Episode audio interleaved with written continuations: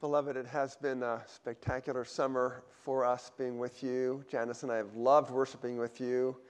Thank you for your warm welcome. I want to thank the elders publicly for entrusting to me the sacred privilege of sharing God's word with you. I'm thankful for my weekly meetings with Murray. You have a real gem there. Take good care of that boy. He's just awesome, he and Addie. And uh, thankful for the three families that had us for dinner this week when they heard it was our last week. Woohoo! That was wonderful too. We're going to finish First Thessalonians.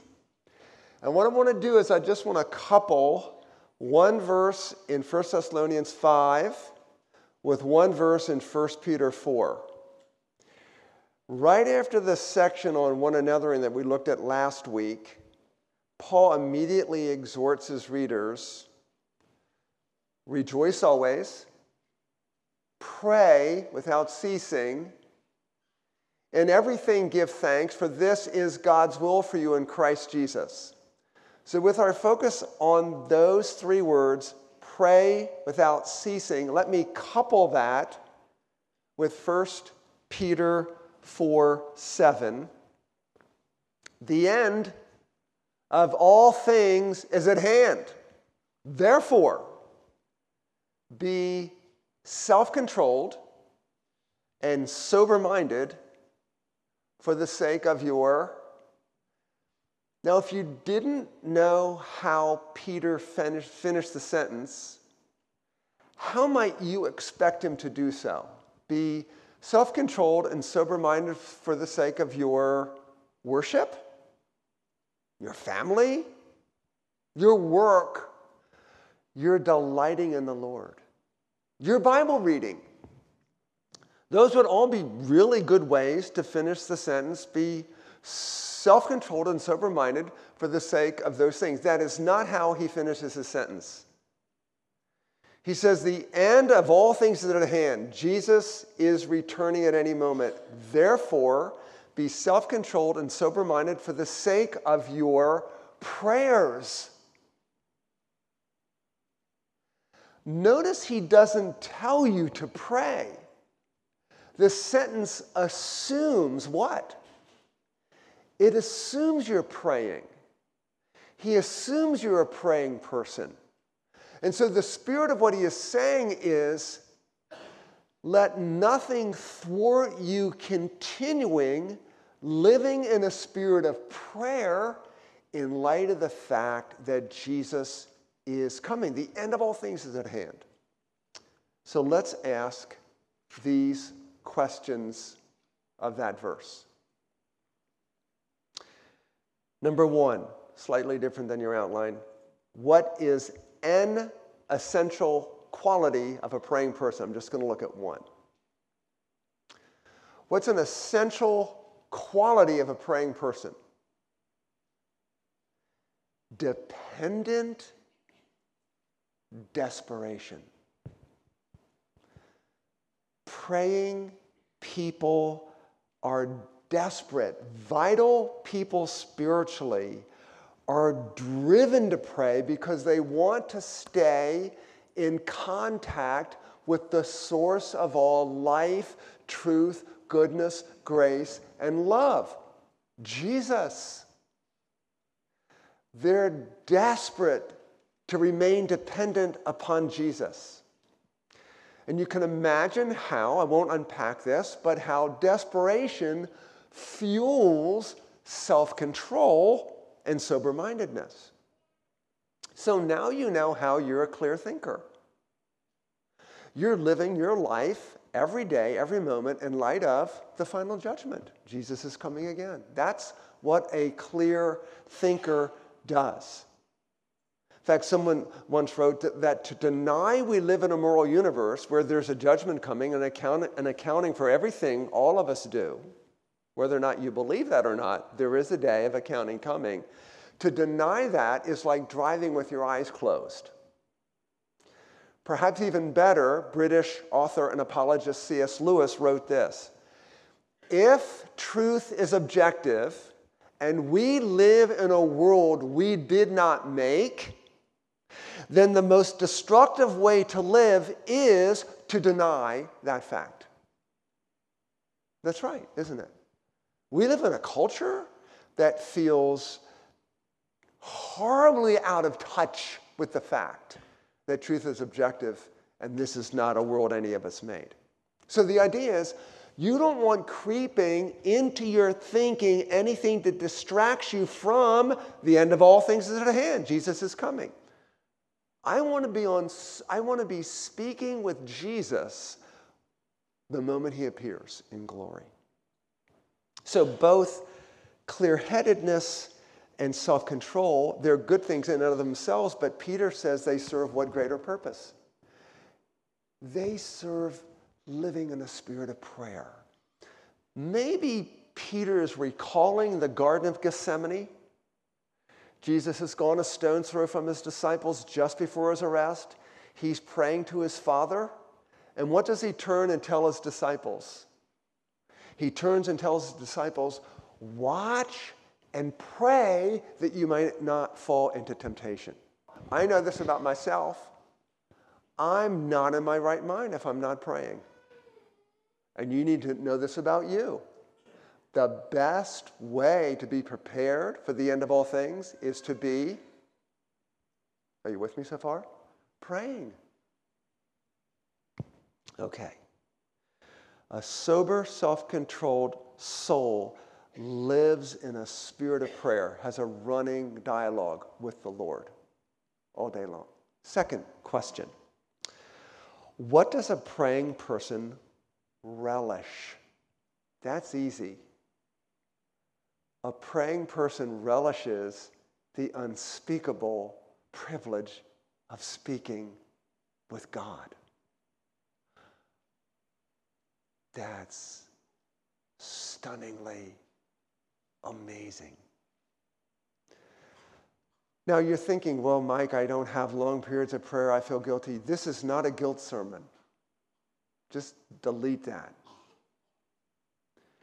And yes, it's important, and I'll address this in a few minutes, to carve out time to pray. I don't want you, first and foremost, to think of prayer as I got to get in my closet and just be quiet for a while. That's important. I'll talk about that. I want you to think of prayer as simply responding to the facts. And what are the facts? God is everywhere. God sees all, God hears all, God knows all, and He's in control of everything. So, you want to be on speaking terms with that person, right? You want to stick to that person like a blind person to their guide. And one of the reasons Murray told you just a few minutes ago that the Lord delights to hear our prayers is because what praying tells God about himself. We're telling God when we pray that He's sovereign, He's in control, that He's accessible, He has all the authority, that He's powerful, He has the ability to answer, and that He's generous, He desires to answer. God delights in our prayers first and foremost because of what it tells Him about Him. So, why wouldn't you talk to God about everything? Everything. This is why Paul says in 1 Thessalonians 5 17, pray without ceasing. He wrote in Romans 12 12, be devoted to prayer. Colossians 4 2, continue steadfastly in prayer, being watchful in it with thanksgiving. And Ephesians 6, praying at all times in the Spirit. He's not saying you don't drive. He's not saying you don't pay attention to your kids. He's not saying you don't go to work. He's saying live in a spirit of prayer. There's nothing we don't discuss with God. Nothing. And if that's true, it means at least this the times you feel like praying are too precious to pass up, so pray. The times you don't feel like praying, and we all have them, are too, preca- too precarious to pass through, so pray. See? Got you coming and going. If you feel like praying, pray. If you don't, pray anyway. So, what's the alternative? What do you like when you're not in a praying spirit? What do you like? You're probably not self controlled and sober minded. You're probably like me. I know my heart. When I'm not in a praying spirit, I'm content with the status quo. I'm content with how awful things are in this world and even in my own heart. That's why our prayers are often prompted by discontentment with the status quo, showing you how much you have in common with God. Do you remember what Murray prayed about earlier? He prayed about the things that are wrong in this world sickness, war, injustice, conflict. These things are wrong. They don't believe in God's good creation. And so our discontentment with these moves us to pray. That's why we're so confident God hears. He's discontent and disgusted with the way things are, even more so than we are. So prayer is God's way of changing the status quo. It is. Some people would maintain, I don't, I don't know if this is ultimately true theologically, but God does nothing on earth except in the answer to people's prayers. You've probably heard about that. I don't know if that's true. But think about it. Our discontentment moves us with the status quo, moves us to pray, and it should. But watch out. Because if you are praying as you should, based on your discontentment with the way things are, you can't be content with the way you are. So, for example, I pray for some of you regularly, family members, other people. I will pray maybe with, with a specific person. Lord, help them with their pride. Well, guess what? I need to look at my own pride in that moment. Oh, Lord, I pray you make this person an excellent steward of their resources. Am I a good steward of my resources? Lord, so and so, they just need to be more grateful. Lord, don't let me be content with any measure of ingratitude in my own heart. Lord, would you please help that marriage like for years, I prayed for my daughter's future spouse. We didn't know him, but I prayed for him. I didn't know who he was, I didn't know his name, but I prayed for him. I couldn't not pray for my daughter's future spouse without asking the Lord to make me the man in my marriage that I want my daughter to be married to. Do you see what I'm saying?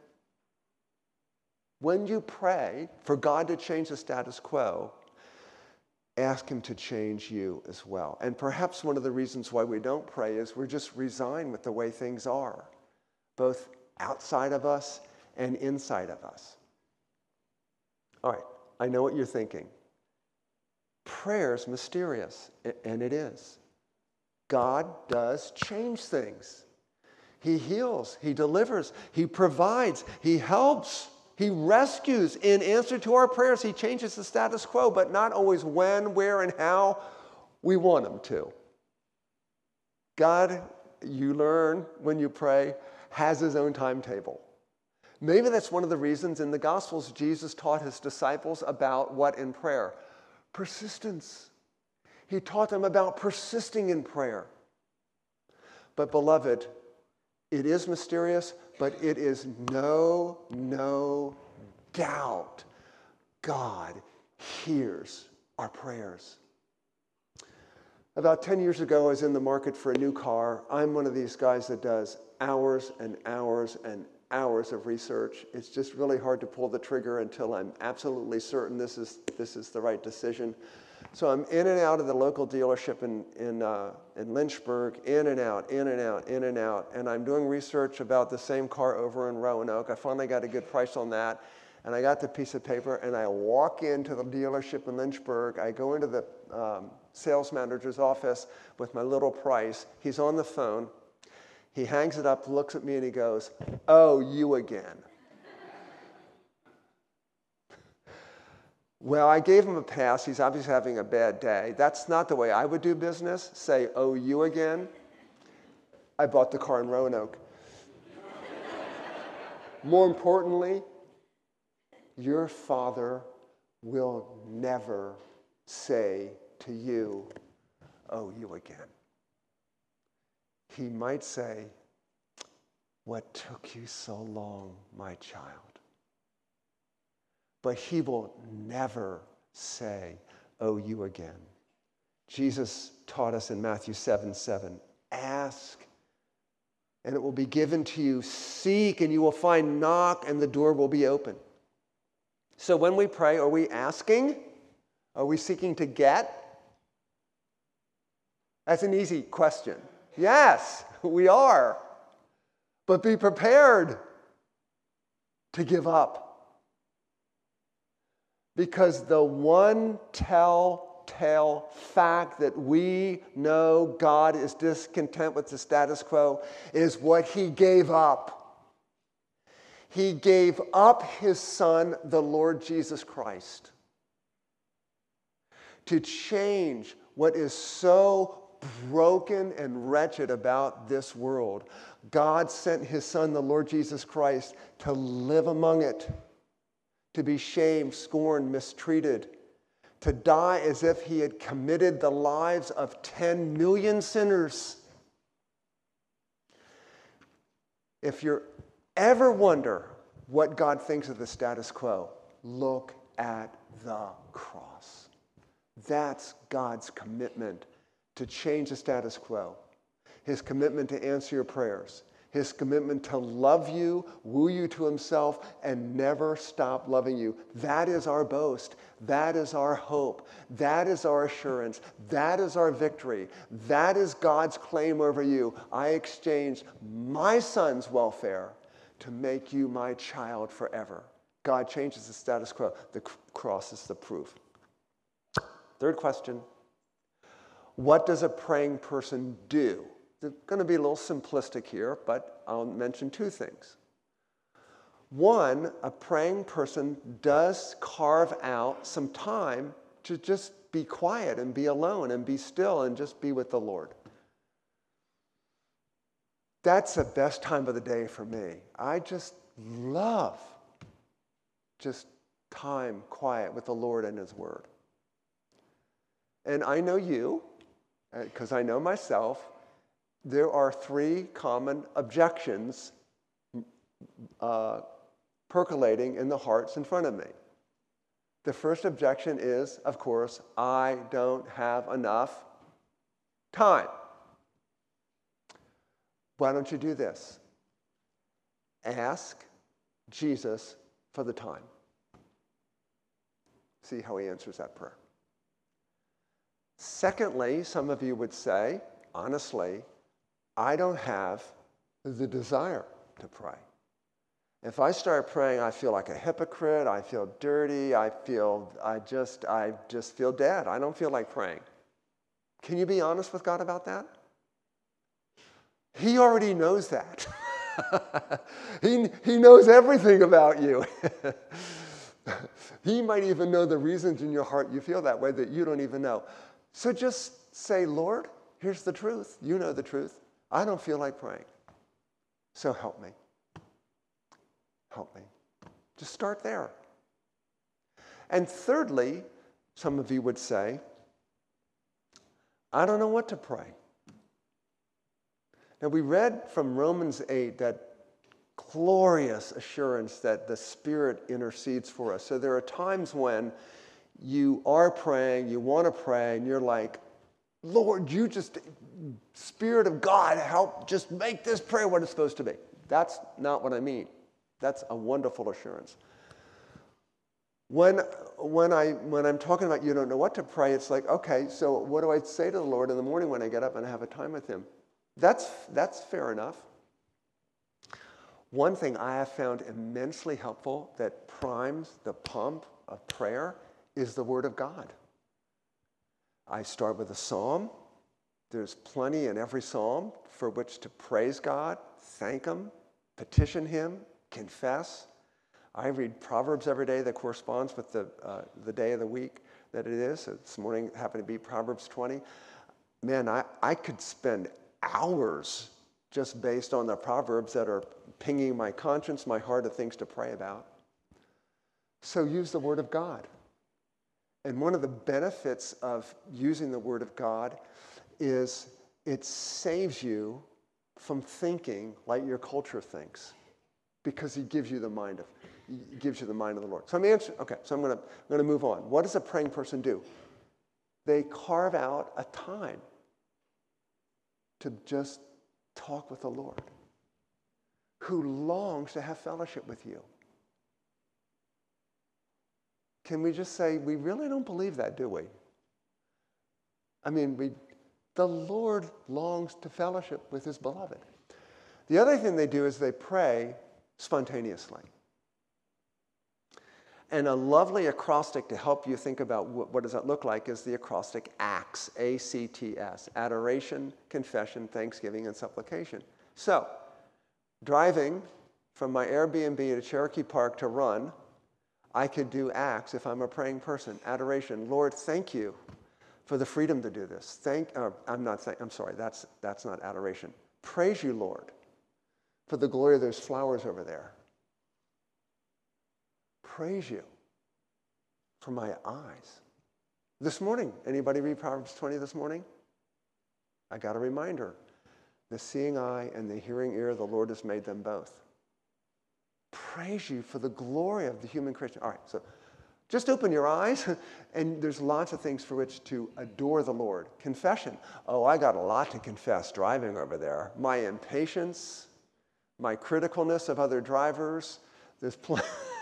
it doesn't take long to get in the car before I've got things I can confess. If the Spirit convicts you, confess things for which to give thanks, and then supplication.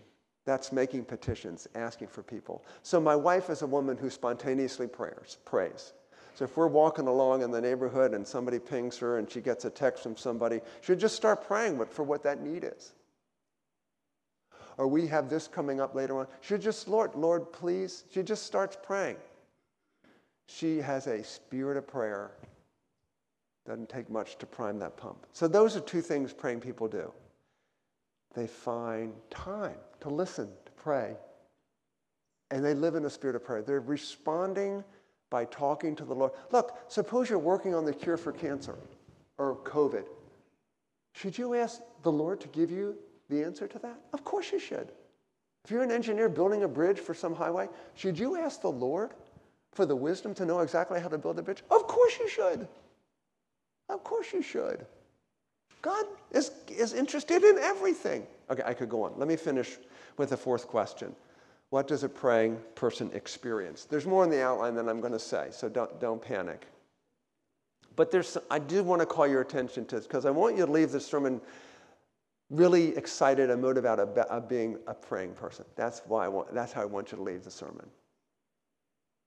What do they experience? The joy of answered prayer. How many of you know the joy of answered prayer? Specific answered prayer. Yeah. Well, we, we pastors and elders long for the day when every hand goes up without hesitation. Because you're praying and you're seeing God answer prayer. Parents of young kids, get a journal, keep it on the hunt board in the dining room, and uh, after dinner, start taking prayer requests. Prayer request comes in from grandma or from Uncle Joe or whoever. Write it in there keep a journal. And this is the story of our family. And your kids will pass it down to their kids, down to their kids. So one generation is telling the next generation the mighty works of God. Wouldn't that be wonderful? You learn patience because God doesn't answer our prayers when we want Him to. You learn concrete ways to express your gratitude. He has to go to work. That's why he's leaving. I knew that. He's not protesting. Bye, Jason. Thank you for serving. So, Psalm 116 What shall I render to the Lord for all his benefits to me? I'll lift up the cup of salvation and call on the name of the Lord. What a curious answer. When you overcome with God's goodness to you, the benefits of the Lord to you, God says, pray. Um, humility, we're reminded we're not in control. He's on his throne, we're not direction. Prayer often clarifies your vision. Am I where God wants me to be? Is this debt irresponsible? Am I a slave to my possessions? Am I loving the unlovable? And the last I want to point out is, is mercy. And here I have in mind, I've got it for in the outline, some, some of the richest verses in all of the Bible, particularly on prayer. The writer of Hebrews writes 4, 4.14, Since then we have a great high priest who has passed through the heavens, Jesus the Son of God. That's the fact. Prayer responds to facts. Let us hold fast our confession, for we do not have a high priest who is unable to sympathize with our weaknesses, but one who in every respect has been tempted as we are, yet without sin. Let us then, because of who Jesus is, He's a high priest. He ever lives to make intercession for you. He's reigning right now at his Father's right hand. He's always praying for you. Jesus is never not praying for you. Imagine that. Right now, Jesus is praying for you.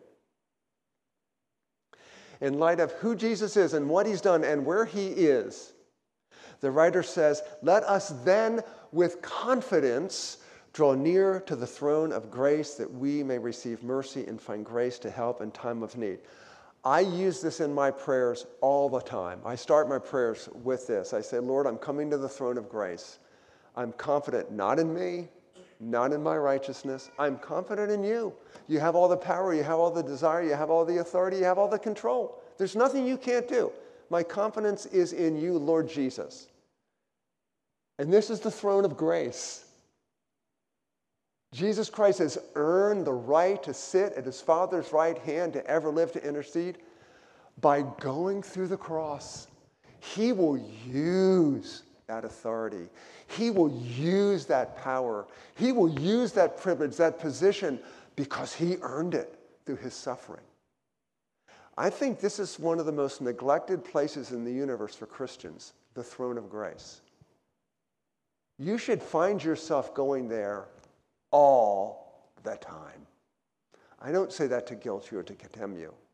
There's this invitation let us draw near with confidence to the throne of grace. And then the writer says two things to receive mercy and find grace to help in time of need. Well, that about covers it. So when I pray this, I frame my look. Why wouldn't I frame my prayers this way? This is the word of God telling me about prayer, telling me what happens at the throne. At the throne, sinners receive mercy. Do you need mercy? This is a great reminder. Helpless people receive grace to help in time of need. So when I pray for myself and I pray for others, I pray mercy over them. Lord, make them aware of their sins they might, that they might know their mercy, the mercy that's theirs in Christ. Be glorified, Lord, as the source of that mercy. Let their lips drip in praise of your mercy. Let their minds be inflamed by your mercy, taking every thought captive to the obedience of Christ. And let their hearts be in the grip of your mercy, producing worship and humble, other centered servanthood. That's how I start. I, everyone I pray for, they get that prayed for them. And then he promises grace to help in time of need. Dude, that's, that's like an unlimited credit card from the Lord grace to help in time of need. You have a need, there's grace for it. There's a God who wants to help. So, what I do is I pray for the following people. I pray, Lord, you would, uh, out of the storehouse of the abundance of your grace and power, it's unlimited, there's nothing you can't do. Would you give the following people grace for spiritual health, vitality, protection, and thriving? Financial health, thriving, vitality, protection, and thriving physical health, thriving, vitality, protection, and cognitive and emotional and relational health, thriving, vitality, and protection. That's what I pray for them. And some, some people in some of those areas need a little more, like my wife's ankle needs healing. So when I get to physical healing, I, I pray that for her. Some people I know need help with, they struggle with money. So I pray that they would not be a lover of money, et cetera, et cetera, et cetera. So, so that's, that's do you see the mercy, the grace? When you pray this way, you're always reminded of what Jesus has done for you and what he still wants to do for you. That's a praying church, praying people. I'll close with a verse from John Newton's hymn on prayer. You know, John Newton wrote a lot of hymns. One was on prayer, And he, I think the second stanza, it's in the Trinity, the second stanza says this, and I'm often quoting this to the Lord too. Thou art coming to a king, large petitions with thee bring. For his grace and power are such, none can ever ask too much. I'll say it one more time. Actually, I'll just pray it over you. So let's pray. Thou art coming to a king, large petitions with thee bring. For his grace and power are such, none can ever ask too much. So at your throne of grace, Jesus, I ask you to give all of my brothers and sisters a praying spirit. In Jesus' name, amen.